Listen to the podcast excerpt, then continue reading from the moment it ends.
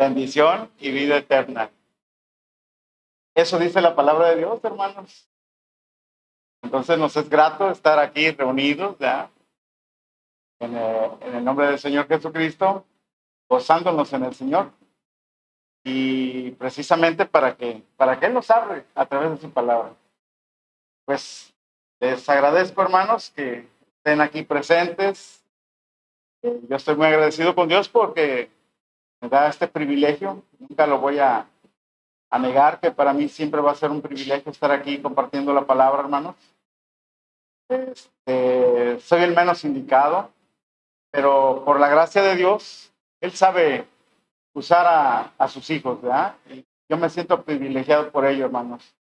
Y privilegiado también por ustedes, hermanos, que tienen paciencia para escucharme, para, para poner atención, porque pues a veces no es fácil. La medida en que nosotros nos reunimos, todos venimos con algunas cargas, problemas, preocupaciones, que a veces no nos permiten estar atentos. Eh, yo espero que en esta mañana, hermanos, pongamos la atención en la palabra de Dios. A eso venimos a, a aprender de, de, del consejo de nuestro Dios. ¿Qué es lo que nos quiere decir? Y doy gracias a Dios, hermanos, por el tema. Ya llevamos creo que dos o tres meses con el tema de las decisiones, las decisiones que tomamos. Y han sido muchos los ejemplos que hemos tenido a través de las enseñanzas de nuestro pastor. Y de todos, hermanos, ¿verdad? desde Adán, Abraham, Jesús, todos, Salomón, David, hasta Jonás, todos de alguna manera tomaron decisiones y la mayor parte fallaron, pero siempre hay tiempo para poder enmendar todo ese tipo de situaciones con la ayuda de Dios. Y estoy seguro, hermanos, que ustedes están conscientes porque, pues, todos los días tomamos decisiones nosotros, todos los días, decisiones de alguna manera sencillas y otras con mucha trascendencia. Así que espero que sea de bendición esta mañana, hermanos. El tema es la toma de decisiones en la vida del creyente la toma de decisiones en la vida del creyente. Me atrevo a tomar ahorita, eh, porque le pedí a mi hermano Víctor que me buscara una definición de, de, decisiones. Ya la había buscado, pero este, se me olvidó traer el, el pero gracias a Dios por la tecnología, ¿no? Dice, tomar una decisión es hacer un corte en un proceso de evaluación de las diferentes facetas de un problema y después de haber estudiado las múltiples opciones que se ofrecen, decidir. Es separar, dejar de lado, en fin, cortar. Eso es tomar decisiones. El tema, hermanos, son cuatro puntos que quiero compartir con ustedes. Desde el punto de vista bíblico, por supuesto. ¿eh? El punto número uno serían las decisiones deben de ser fundadas en, en la relación con Dios. Las decisiones deben de ser fundadas en una relación con Dios. El segundo punto, Dios nos guía en la toma de decisiones. Dios nos guía en la toma de decisiones. En el 3, la obra del Espíritu Santo en la toma de decisiones. Y el punto 4 es una pregunta. ¿Cuál es mi motivación para tomar una decisión? ¿Cuál es mi motivación para tomar una decisión? Las estadísticas muestran muchas eh, maneras de cómo eh, estudiar, contar las decisiones que el ser humano toma cada día. Algunos dicen que son 35 mil, otros que 2.500, otras que 250 y algunos dicen que son cuatro decisiones por hora que tomamos cada día. Y yo me puse a pensar, pues sí es cierto, ¿no? Desde la hora que uno se va a acostar, se va a echar la cobija, la, la, la, sábana, la almohada, tantas decisiones que tú no tomas una en, en, en el día. Entonces, no dudo que son muchísimas las decisiones que tomamos cada día, hermanos. Muchas, muchas. Desde decisiones sencillas como lavarnos las manos, lavarnos los dientes, elegir el color de zapatos, saber qué ruta voy a tomar hoy para ir al trabajo, para ir a la escuela, decidir qué voy a preparar para el desayuno, para la cena, para la comida, a qué hora me voy a levantar, hasta decisiones más trascendentales. ¿Con quién me voy a casar? ¿Qué voy a estudiar? ¿Dónde voy a vivir? ¿Cuántos hijos voy a tener? ¿Cómo me voy a ganar la vida? Entre tantas, hermanos, decisiones trascendentales. Hoy en día, hermanos, la vida es cada vez más complicada, más complicada. Y díganmelo si no. Cada vez que hay que tomar más decisiones, hay que tomar más decisiones. Esto es de que debido a que cada día aumentan las opciones sin cesar, debido al avance de la tecnología, la ciencia, las tendencias y descubrimientos. Nuestros abuelos elegían pocas cosas a lo largo de su vida. Ellos tenían una vida estable, casi desde que nacían vivían en una sociedad más segura, rodeada por costumbres y por hechos cotidianos. Eran más sanos en comparación a, lo que estamos viviendo hoy. Yo tuve la experiencia de estar en un lugar fuera de, mi estado, en una población de poca gente, en donde a las 8 de la noche ya no había ningún alma en la calle, todos durmiendo, y yo como león enjaulado en mi, en mi clínica, y, y me desesperaba. Hace 40 años aproximadamente. Hace 40 años donde quizás usted si tenía en ese tiempo hijos pequeños, este, pues a la cama a las 8 o 9 de la noche, ¿no? A dormir. Hoy en día son las 12, 1, 2, 3, 4, 5 de la mañana y nuestros hijos todavía no llegan a veces. Qué tremendo cambios en nuestras vidas. Antes los regañaban para que se fueran a dormir, ahora ruega a Dios que no le pase nada. Qué tremendo, hermanos. Pero esto era hace 40, 50 años. Hoy en día, hermanos, las cosas han cambiado y en un mundo tan demandante donde cada vez hay nuevas modas, tendencias de consumo, información por internet, las redes sociales, la exposición al licor, al tabaco, las drogas, el sexo, la pornografía y tantas otras cosas, hermanos. Estamos expuestos y forzados a decidir qué hacer. Ahora, según los expertos, hermanos, dicen que si una persona tiene desarrolladas pocas capacidades de toma de, de decisión, vivir en el mundo actual puede crearle muchos problemas de estrés. Ser indecisos en la sociedad actual es dejarse llevar por las corrientes. Y el que se deja llevar por las corrientes llega a cualquier sitio, menos al sitio deseado. Hay personas que toman decisiones rápidamente, sin tener información necesaria. Hay otro grupo de personas que van retrasando las decisiones acumulando posibilidades y nunca toman la decisión. Hay otras personas que dejan que las decisiones las tomen otras. Hay muchas personas que esperan que las cosas se decidan por azar o que sean las circunstancias las que resuelvan los problemas de una manera mágica. ¿En cuál nos ubicamos? ¿En cuál se ubica usted? En la toma de decisiones.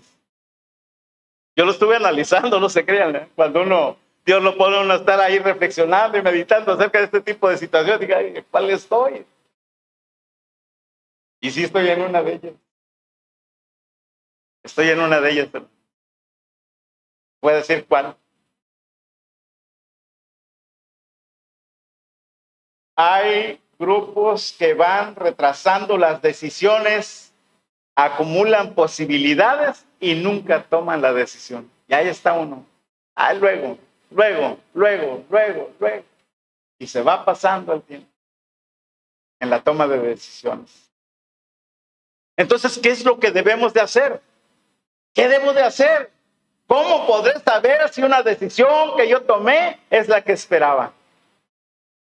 ¿Cómo?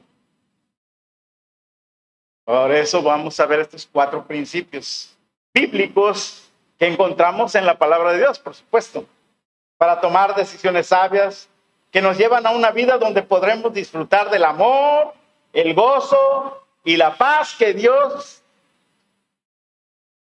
y la paz de Dios que sobrepasa todo entendimiento. Así dice la palabra de Dios. Qué bonito es tener paz, hermanos, en nuestro corazón.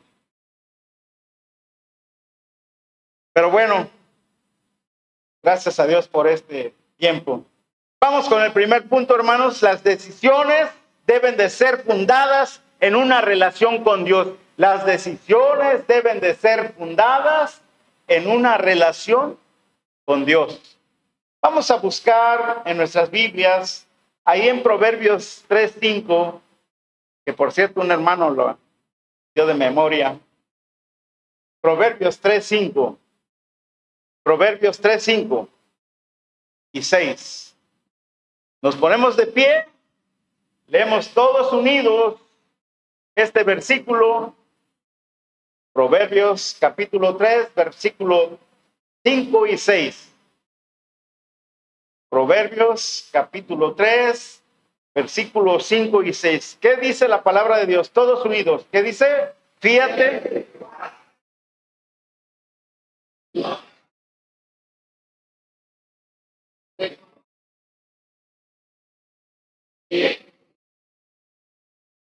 Qué bonita porción de la palabra de Dios, hermanos, ¿eh?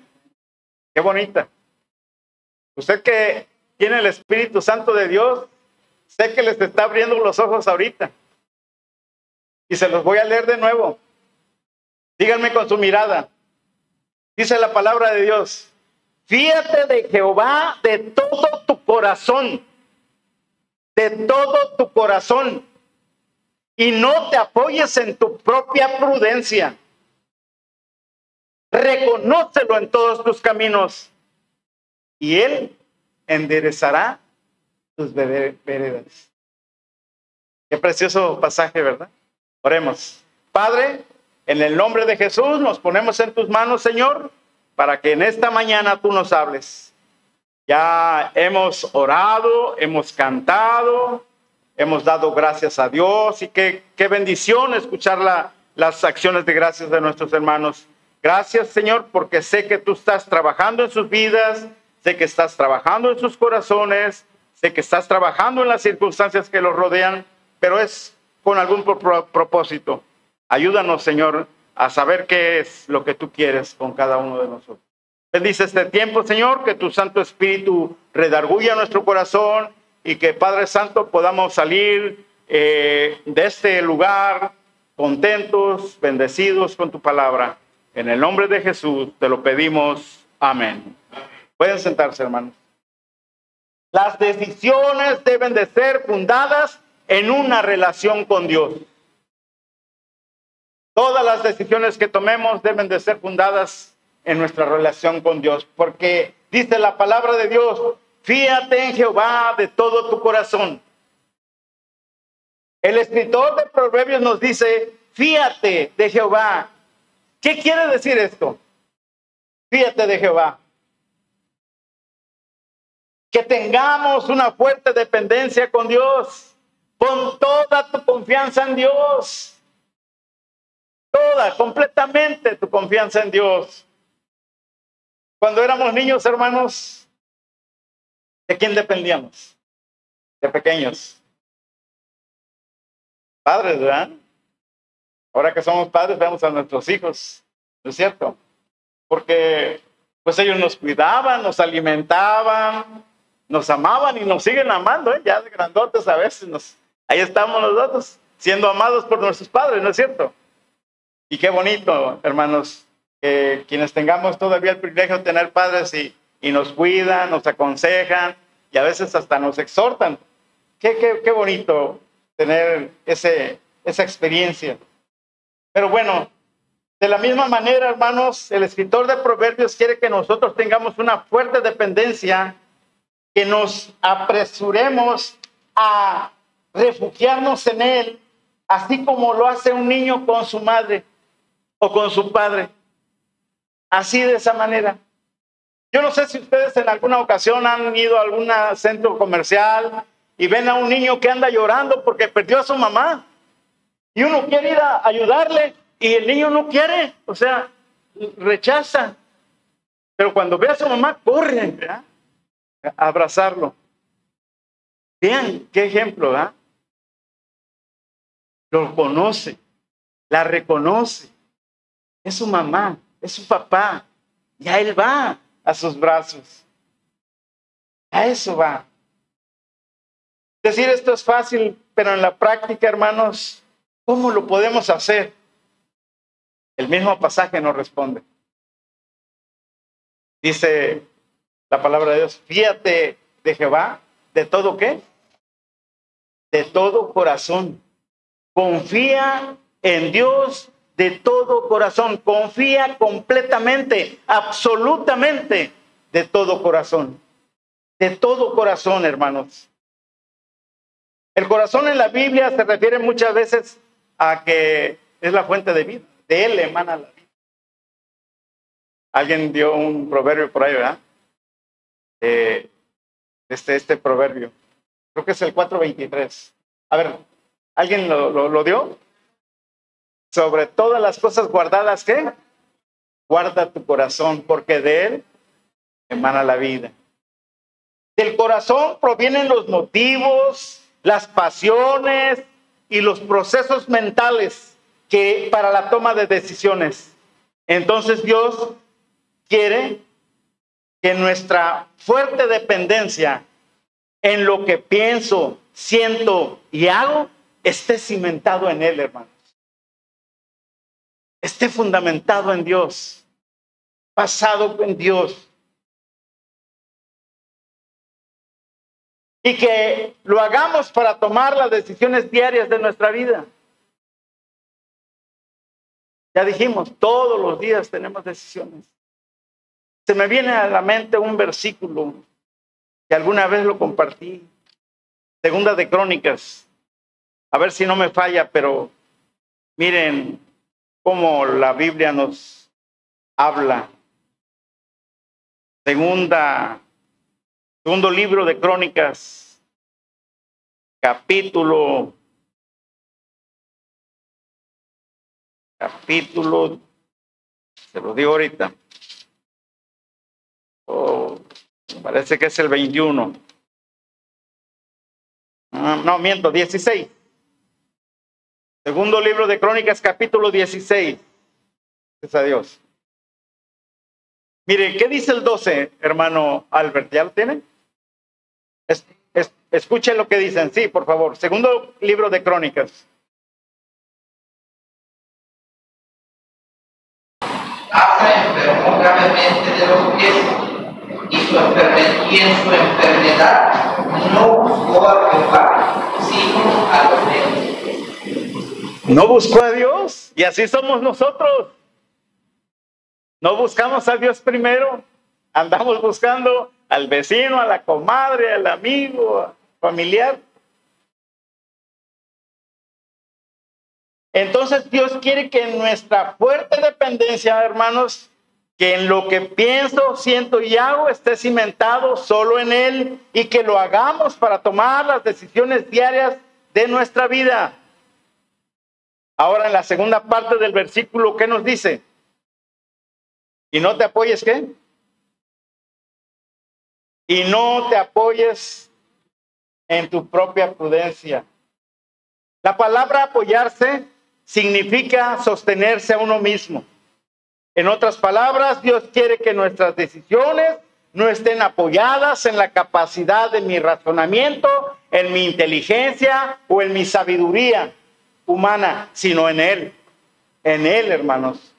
Este libro, hermanos, se escribió para enseñanza nuestra. Se escribió para aconsejarnos. Se, se escribió para amonestarnos. Así dice la palabra. Veamos Romanos. Romanos, capítulo, ahorita se los digo también. Capítulo 15. Otro que busque primero a los Corintios.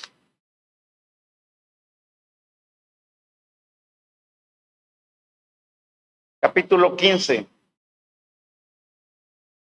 ¿Qué dice la palabra de Dios ahí en el versículo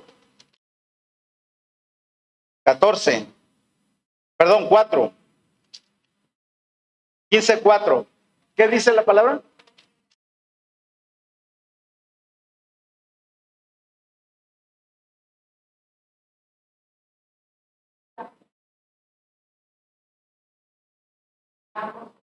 Se escribieron para nuestra enseñanza para lo que estamos recibiendo hoy, una enseñanza.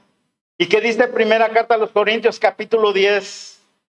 Primera carta a los Corintios capítulo 10, versículo 6 y versículo 11.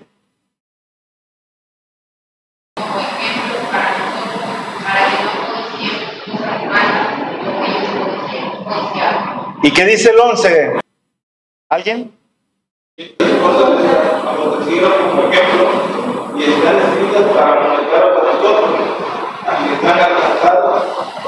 Para eso están escritas, hermanos. La Biblia, hermanos, es Antiguo y Nuevo Testamento, no es nada más Nuevo Testamento. Porque cuando leemos el Nuevo Testamento, vienen muchas cosas que vienen en el, Nuevo en el, en el Antiguo Testamento. Entonces la, la Biblia es completa. Debemos de traerla completa.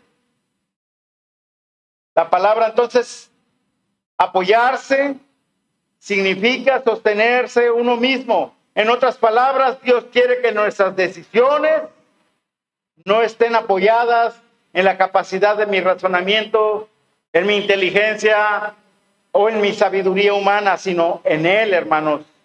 ¿Y qué dice el versículo 6? Reconócelo en todos tus caminos, sí,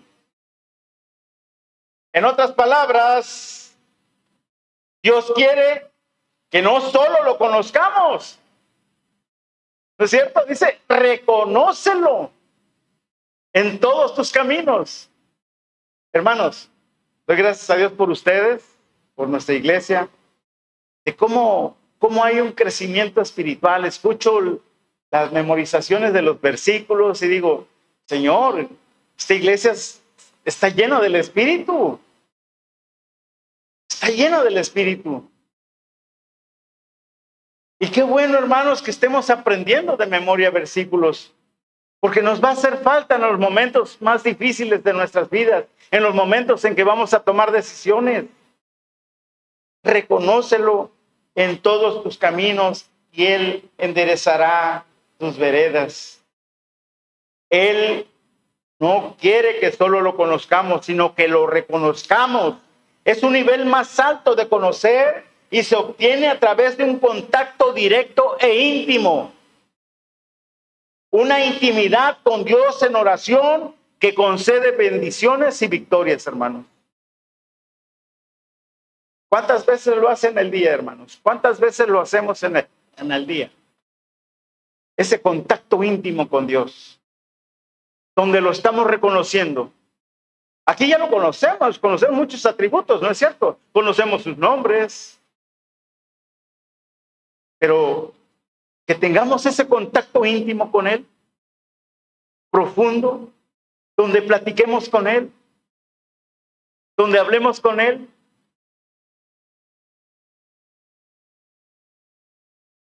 Físicamente Vemos a muchas personas, pero es difícil reconocerlas después Una manera en que podemos hacerlo es por la observación o por asociación.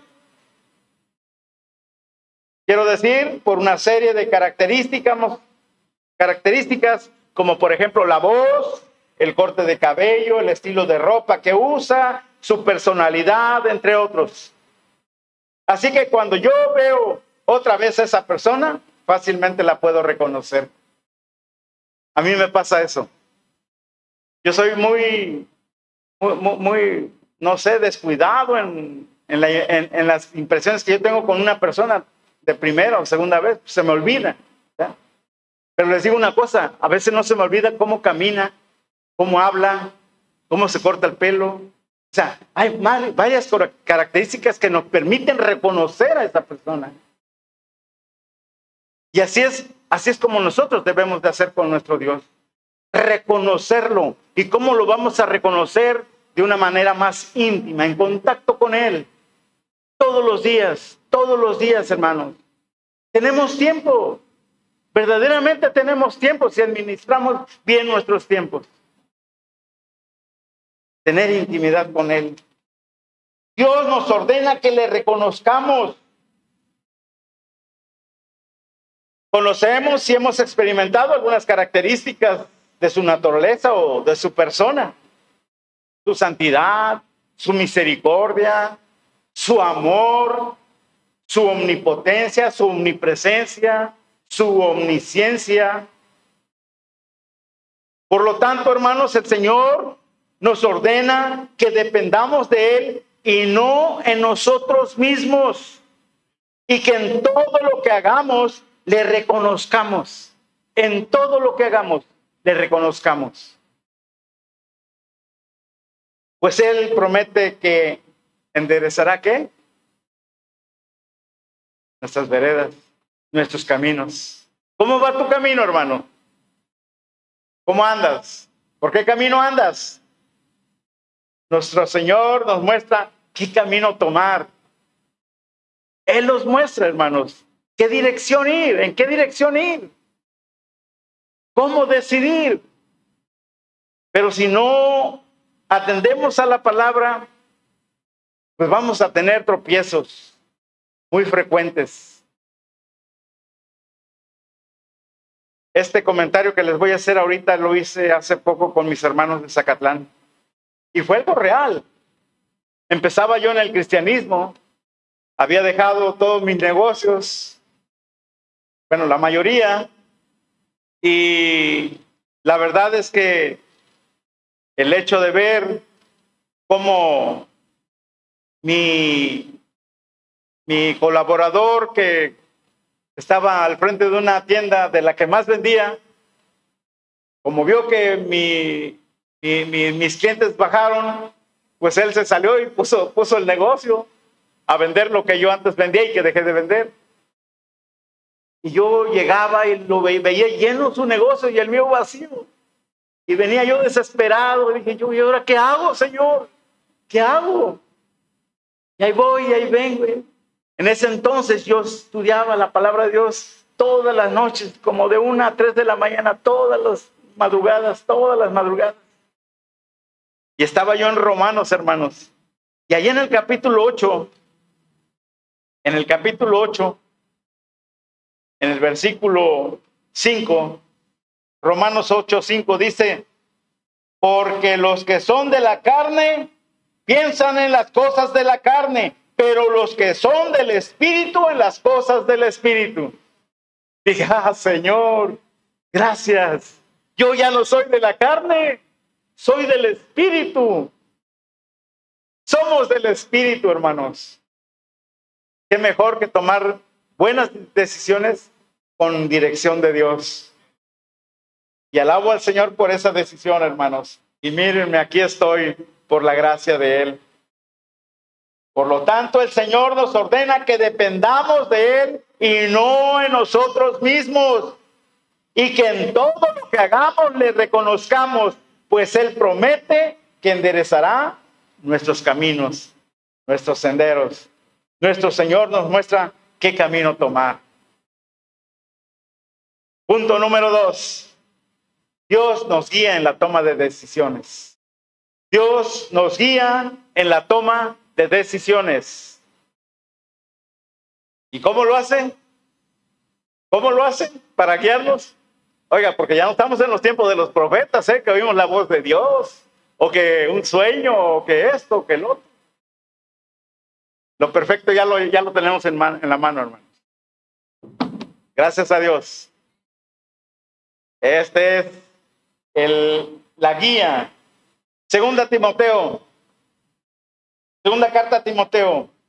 Dios nos guía en la toma de decisiones. ¿Cómo lo hace? Pues a través de las escrituras, hermanos. Y vamos a ella. Segunda carta a Timoteo 3, muy conocido. Pero vean cómo lo vamos a ver desde, desde otro punto de vista. 3, 16 y 17. Segunda carta a Timoteo, capítulo 3, versículos 16 y 17. Hermana Lolita.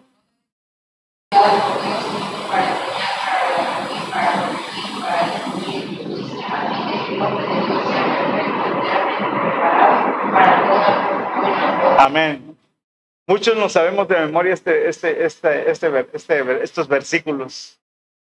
Toda la escritura, dice, toda la escritura es inspirada por Dios, pero ¿para qué? Para enseñarnos, ¿no? Para redarguirnos, para corregirnos, para instruirnos. ¿Con qué finalidad? Vean, hermanos, quiero que nos centremos en que la palabra de Dios, además de ser inspirada por Dios, es útil para qué? Para enseñar, para redarguir, es decir, hermanos, no, nos hace ver lo que está mal en nosotros, para corregir, para instruir en justicia.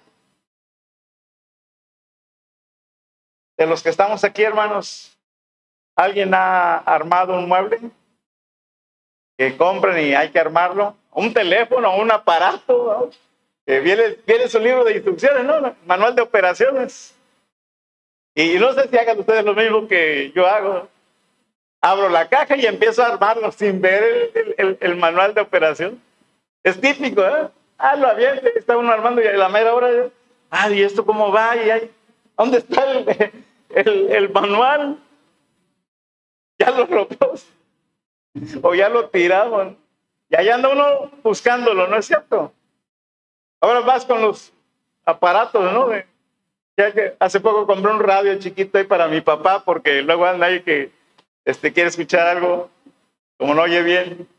Y, pues yo le lo compré, lo agarré y según yo lo, luego, luego lo prendí, pero para cambiar las, las estaciones, el volumen, son puros este, eh, botoncitos ya no es de esto y de lo otro.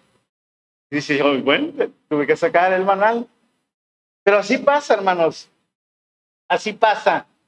Que de los que a veces tenemos que armar y andar, tener que andar buscando ahí. El manual definitivamente es importante porque nos enseña cómo funciona el aparato, ya sea un celular, un radio, no sé, una impresora, o cómo armar el mueble. También nos corrige, hermanos. Nos muestra si la manera en la que estamos usando el teléfono o el radio que yo compré, nos corrige cómo hacerlo. Armando el mueble. Y finalmente, hermanos, el, el manual nos instruye, ¿no es cierto? Nos muestra cómo usar ese aparato o ese mueble. De una manera más efectiva, hermanos, funciona toda la palabra de Dios. Toda la palabra de Dios en la toma de decisiones de nuestra vida. La escritura es de mucho beneficio. Pablo, por inspiración del Espíritu Santo, esta carta se lo mandó a Timoteo. Le escribe a Timoteo desde la cárcel en Roma. Él escribe esta carta maravillosa, de verdad, pues él quería que ese joven Timoteo viera que la palabra de Dios, el gran tesoro que es la palabra de Dios, él quería que se mantuviera fiel a pesar de las circunstancias. Y creo que Pablo con toda seguridad había experimentado esa verdad, hermanos, en todos los años de su ministerio. Y lo hacía por convicción. Lo escribía con convicción, seguro de lo que estaba diciendo. Así que hermanos, toda la escritura nos enseña a conocer a Dios y su santa voluntad. Nos, nos redarguye, es decir, nos muestra y convence cómo estamos haciendo algo mal. Nos corrige, refiriéndose a, las a, la, a, en la vida y en el carácter de cada uno. ¿No es cierto que estamos batallando a veces con eso? Con nuestro carácter, con nuestra manera de ser, con nuestra forma de hablar. Y cuando nos dicen nos molestamos. No es cierto. Pero es cierto, hermanos. Y la, una, la única manera de corregir es, es a través de este libro. Ahí encontramos la dirección, porque nos enseña, nos corrige, nos exhorta, nos amonesta, nos instruye. Nos instruye entrenándonos o formándonos en la justicia de Dios. Es decir, en hacer lo que moralmente es correcto ante los ojos del Señor, para que al final las decisiones que esté considerando tomar usted y yo, lo hagamos con la guía propia de Dios, con la guía que Él nos provee. ¿Cómo nos guía entonces, hermanos? En la toma de decisiones. Ya vimos que es a través de la palabra, pero ¿cómo nos guía? A través de la oración. Santiago capítulo 1, versículos 5 y 6. Santiago capítulo 1, versículo 1 y 6. ¿Cómo lo hace? A través de su palabra. ¿Cómo nos guía? A través de su oración. ¿Qué dice Santiago capítulo 1, versículo 1 y 6? Hoy escuché muchas eh, acciones de gracias por la oración contestada. ¿Qué dice Santiago 1, 6, 1 5 y 6? Pídale a Dios, el cual da todo abundantemente, sin reproche y será dada. Pero pide con fe, no dudando nada, porque que duda es semejante a la onda del mar, que es viento y. Gracias, hermana. ¿Cómo nos guía Dios en la toma de decisiones? Dice Santiago en el capítulo 1, versículos 5 y 6. Si alguno tiene falta de sabiduría, pídala a Dios, el cual da a todos abundantemente y sin reproche, y le será dada.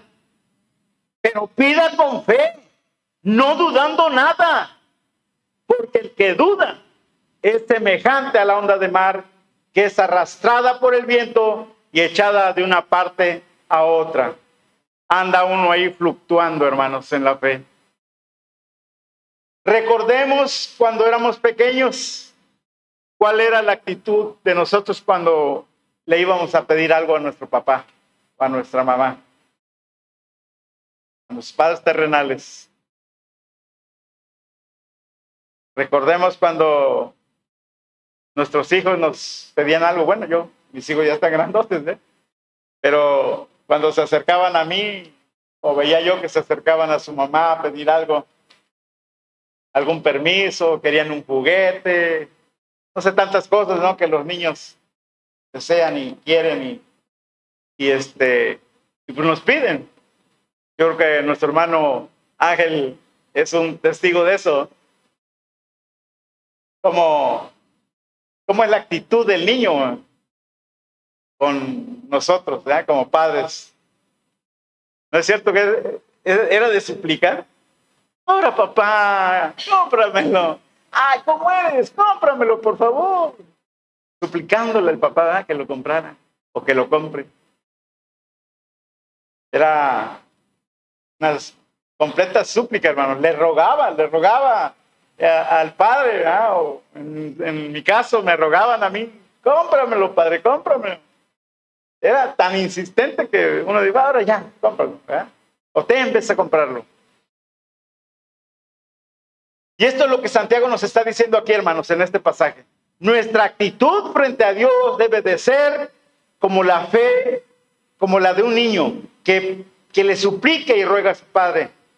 Ya no por un juguete de nosotros, por supuesto, sino por sabiduría. Por sabiduría. Y esa sabiduría es, es decir, la, la, la habilidad de ordenar los principios y mandatos de Dios para aplicarlos con inteligencia espiritual en nuestras vidas. Definitivamente, hermanos, nos guiará en la toma de decisiones. Orar, hermanos. Pedirle a Dios sabiduría para poder tomar buenas decisiones. Y no hacer como las personas que enumeramos ahí, a que otro la haga, a esperarse, a dejarlas.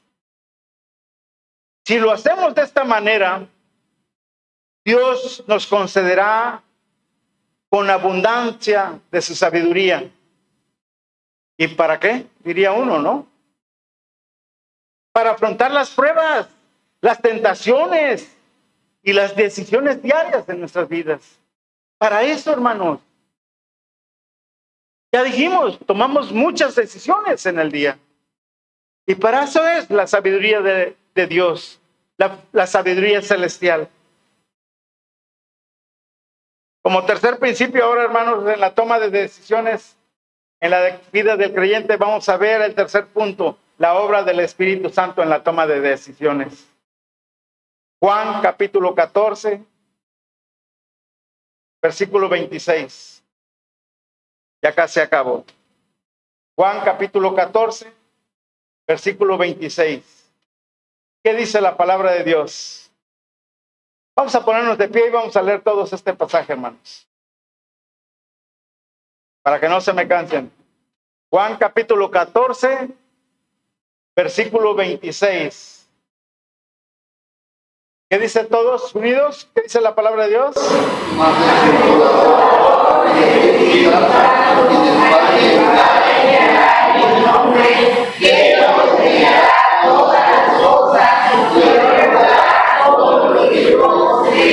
Amén.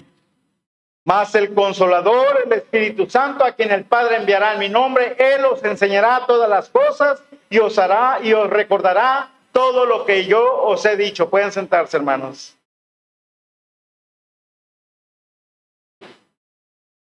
En el griego, hermanos, la palabra consolador significa al lado de uno, en ayuda de uno. En otras palabras, un ayudador. Eso es el Espíritu Santo. Un intercesor que está a mi, lado, a mi lado brindándome ayuda. El Señor Jesús dice que viene del Padre. Ahí en el versículo 16, un poquito antes del, del, del versículo que leyeron. 14, 16, ¿qué dice por ahí, hermanos?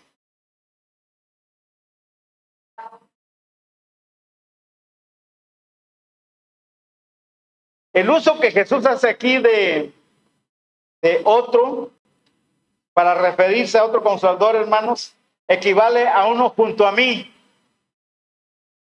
El Espíritu Santo está junto a nosotros, lo, lo, lo, lo, tenemos, hermanos. Además de mí y en mi adición a mí, aunque exactamente igual a mí, que en mi ausencia hará lo que yo haría si estuviera físicamente presente con ustedes. Así dice un teólogo.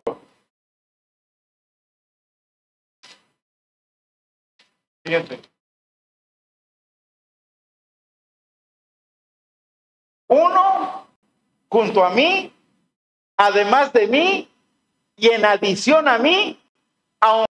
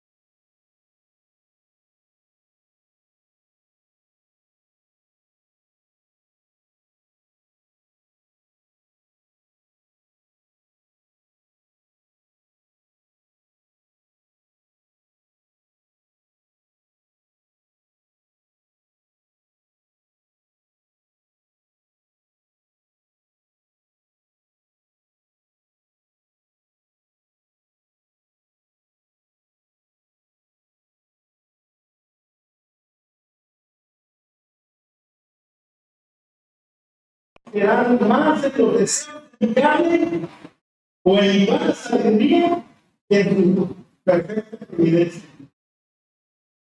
Eso es lo que a pasar. Que sabiduría, que yo puedo tomar mis decisiones.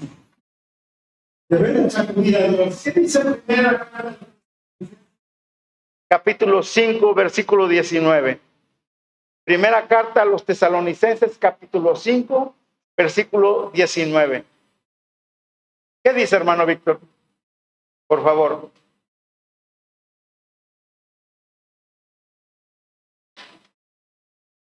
¿Sí lo tienen?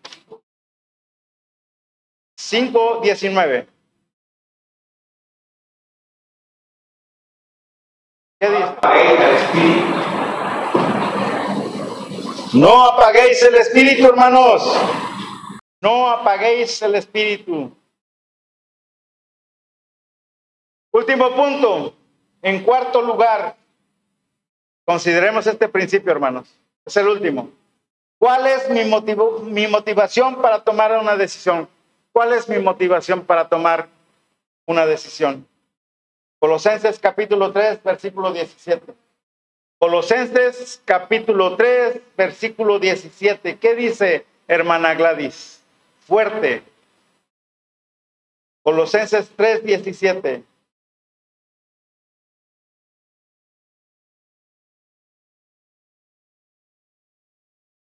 ¿Qué dice Colosenses 3, 17? ¿No lo encuentra, hermana? Hermana Blanca, por favor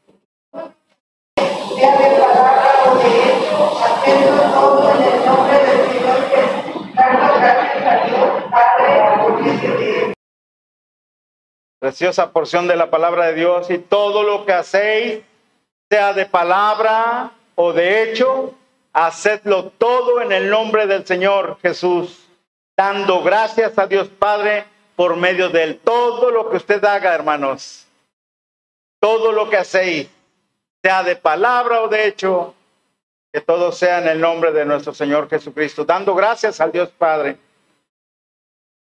¿Han visto los anuncios de Coca-Cola, hermanos? Que es uno de los que creo yo que más impactan en la, en la transmisión de, de deportes. ¿eh? Uno dice, ah, qué, qué, qué, qué, tremendo este anuncio, la publicidad, ¿no?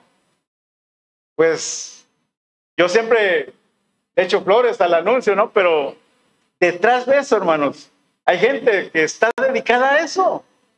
Publicistas que hacen ese tipo de anuncios para que impacten en la gente. Pero nosotros vemos nada más que es Coca-Cola, ¿no? De la empresa. Pero detrás de esto, hermanos, hay gente que hizo ese tipo de, de anuncios para que impacte a la gente para que le impacte. Las personas que trabajan ahí hacen una buena labor en el nombre de una empresa, a pesar de que no reciben un reconocimiento público por ello. Y los consumidores, ¿qué decimos, hermanos? Excelente la campaña, ¿no? De Coca-Cola. Ah, no, el publicista que lo hizo. Esto es lo que Pablo nos dice en este pasaje que acabamos de leer, hermanos que todo lo que hablemos o digamos y todas nuestras acciones, incluidas las decisiones que tomemos, la hagamos todo en el nombre de quién? De nuestro Señor Jesucristo. Hermanos, yo sé que ustedes vienen a hacer el aseo aquí. Yo sé que ustedes a veces tienen la encomienda de alguna cuestión dentro de la iglesia. Y a lo mejor nadie le aplaude, y a lo mejor nadie le dice gracias, voy a, externar algo que, de veras yo siempre he, admirado, el, trabajo de, muchos de ustedes, hermanos. Hoy que estuvimos con el 10 de mayo, vimos aquí un, bonito arreglo y, uno se preguntará quién lo hizo, ¿no? Y a veces nos acordamos, ah, hermano, hermana, gracias por, por el trabajo.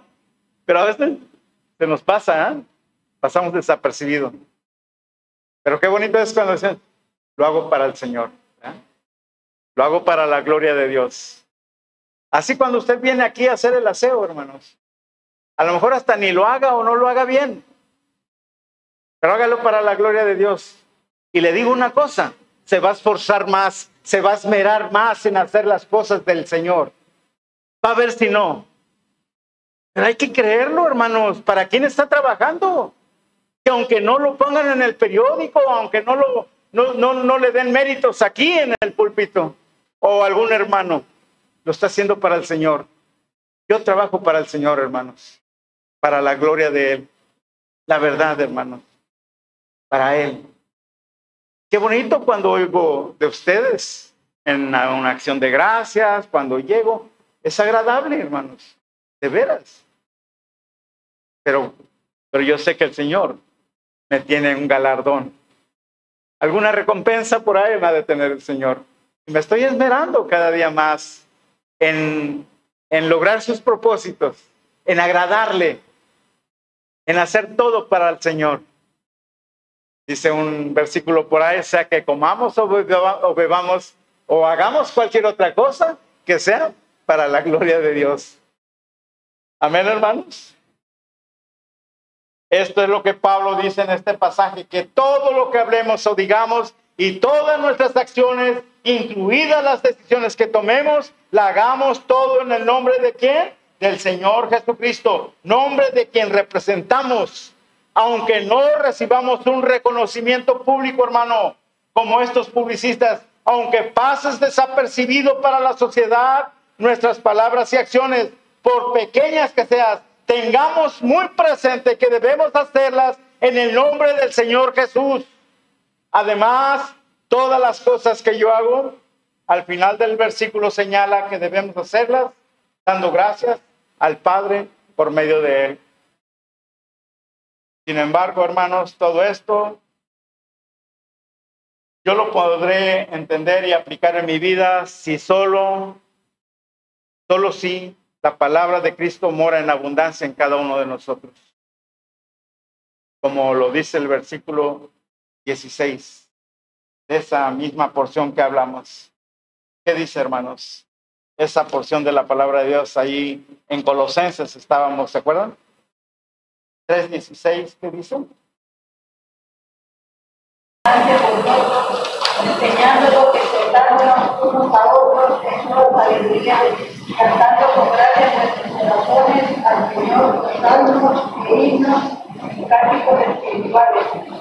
Amén. Que la abundancia de la palabra, la palabra de Cristo, more en abundancia en cada uno de nosotros, hermanos. Resumimos, las decisiones deben de ser fundadas en una relación con Dios, confiar y depender de Él, hermanos, no en mí. Reconocerlo o no en nosotros. Reconocerlo en todos mis caminos. Pregunto, ¿dependemos totalmente de Dios y no en nuestro entendimiento para tomar decisiones? ¿Lo reconocemos en todo lo que hacemos? Punto número dos, Dios nos guía en la toma de decisiones por medio de su palabra y la oración. Pregunto, ¿conozco a Dios por medio de su palabra para ser enseñado, redarguido, corregido e instruido en cada decisión de mi vida? ¿Cuánto quiero tomar una decisión? Cuando quiero tomar una decisión, busco a Dios en oración pidiendo su sabiduría. Punto número tres, la obra del Espíritu Santo en la toma de decisiones. El Espíritu Santo es, un es nuestro intercesor y ayudador, nuestro mensajero santo.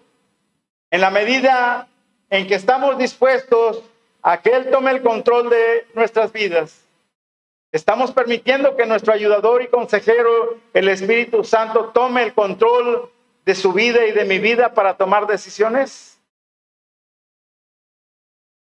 Y el punto número cuatro, ¿cuál es mi motivación para tomar una decisión? Que todo lo que yo haga y diga, lo haga en el nombre del Señor Jesús, donde Él sea glorificado por medio de mi vida. Pregunto, ¿las, las decisiones que tomó hoy en día, las hago con la motivación de que en el nombre del Señor, las hago con la motivación de que es en el nombre del Señor para su honra y su gloria?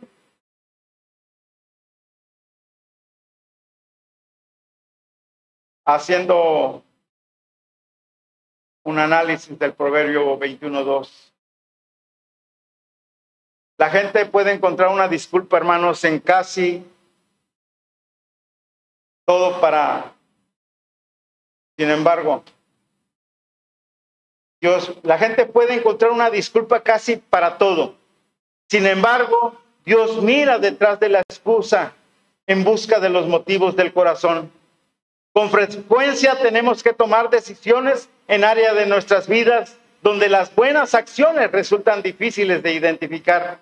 Nos ayudan a tomar tales decisiones tratando de identificar los motivos en primer lugar y luego preguntarnos, ¿le complacería a Dios mis verdaderas razones para hacer esto? Él no se complace, hermanos, cuando hacemos cosas buenas solo para recibir algo a cambio. Él no se complace. Tomemos buenas decisiones, hermanos. Tomemos buenas decisiones. Él conoce tu corazón y mi corazón. Él lo sopesa. Él lo sopesa, hermanos. Él es todopoderoso, estudiando tu corazón y mi corazón. Proverbios 21.2 dice, todo, todo camino del hombre recto en su propia opinión, pero Jehová pesa los corazones. Proverbios 24.12 dice, porque si dijeres, ciertamente no lo supimos, ¿acaso no lo entenderá el que pesa los corazones? El que mira por tu alma, él lo conocerá y dará al hombre según su obra. Dios está pendiente de tu vida y mi vida, hermanos. Dios nos ama. Dios te ama. Él envió a su Hijo unigénito para que todo aquel que en él cree no se pierda, mas tenga vida eterna. Envió a su Hijo, a su único Hijo. Él estuvo en este mundo 100% hombre y 100% Dios. A lo suyo vino, dice el hermano Víctor, y los suyos no lo recibieron. Mas a todos los que le recibieron, a los que creen en su nombre, les dio potestad de ser hechos hijos de Dios. No merecemos la gloria de Dios, hermanos. No la merecemos. No somos justos. La palabra de Dios que dice que no hay justo ni a un uno. No hay quien entienda. No hay quien busque a Dios. Todos se volvieron, a uno se hicieron inútiles. No hay quien haga lo bueno. No hay ni siquiera uno.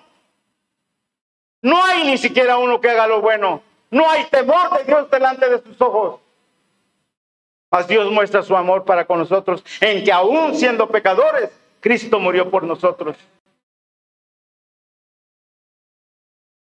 Mereceríamos el infierno. Mas la dádiva de Dios es vida eterna. Dios nos da un regalo, la vida eterna. La palabra de Dios dice que si confesares con tu boca que Jesús es el Señor y creyeres en tu corazón que Dios le levantó de los muertos, serás salvo. Porque con la que se cree para justicia, pero con la boca se confiesa con para salvación. He aquí, yo estoy a la puerta y llamo. Así dice la palabra de Dios. ¿Quién dijo el versículo? ¿Alguien lo dijo aquí? Dígalo, hermana, por favor, fuerte.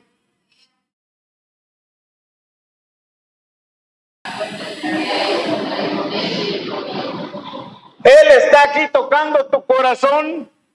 Él nada más quiere que abras la puerta y entra. Es eso nada más. Lo que usted y yo hicimos en algún tiempo. Yo hace 23 años y aquí estoy, reformado, una nueva criatura por la gracia de Dios. Hoy también usted puede ser salvo en este día. Y es que si confesares con tu boca que Jesús es el Señor y creyeres en tu corazón que Dios le levantó de los muertos, serás salvo. Que la palabra de Dios, si hoy tocó tu corazón en esta noche, allá en la intimidad de tu cuarto, haz una oración con tu boca. Dirígete a Dios con la sencillez que, que, que eres, con lo, lo sencillo que eres. Dile, Señor, soy un pecador. Lo reconozco. Me arrepiento de mis pecados. Porque alguna vez mentí, alguna vez robé, alguna vez dije esto. Transgredí los diez mandamientos del Señor. Quiero tu perdón. Quiero que gobiernes mi vida. Abro mi corazón para que entres y me transformes. Me hagas una nueva criatura. Me hagas parte de tu familia. Me hagas hijo tuyo. Porque Dios no envió a su Hijo Jesucristo para condenarnos. Él lo envió para que seamos salvos por Él. Él lo envió para que seamos salvos por Él. Si hoy escuchaste la palabra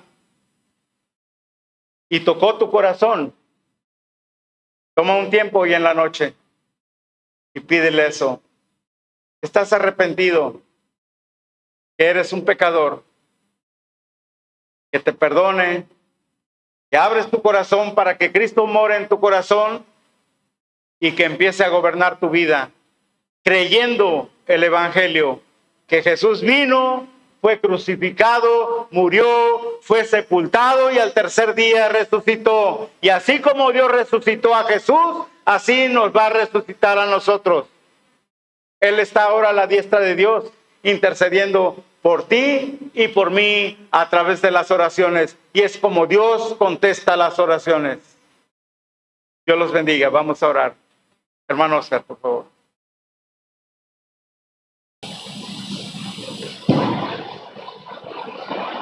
Mi buen Dios, gracias por hablarnos a través de tu. Hemos tomado la mejor decisión en este tiempo que usted nos ha enseñado cómo hacer y de qué manera poder tomar decisiones. La única y principal, la mejor que podemos hacer es, por la que hicimos, es haber aceptado a Jesucristo como nuestro único y suficiente Salvador. Amén, hermano. Gracias, Padre, por esta bendición. Gracias por esa palabra suya que es eterna, que es para siempre, Señor. Que te estaremos recordando aún estando en su presencia y porque hemos tomado la mejor. Gracias, Señor, siervo.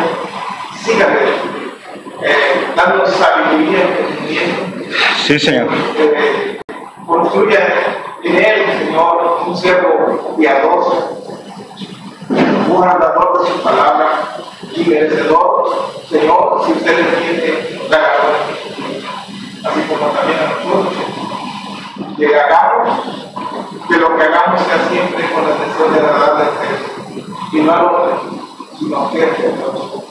Y que, Señor, si usted tiene algo para nosotros, sea bienvenido. Y aún a pesar de haber trabajado y lo tenemos, Señor, gracias porque nos da la oportunidad de estar aquí servirle. Bendito sea mi Dios. Bendiga a todos mis hermanos diga al siervo de este lugar, Señor, en las demás iglesias donde se están tomando decisiones, ayúdalas, guíelas, guárdalas, bendigas. En el poderoso nombre de su Hijo Jesucristo. Amén. Amén. Dios los bendiga, hermanos.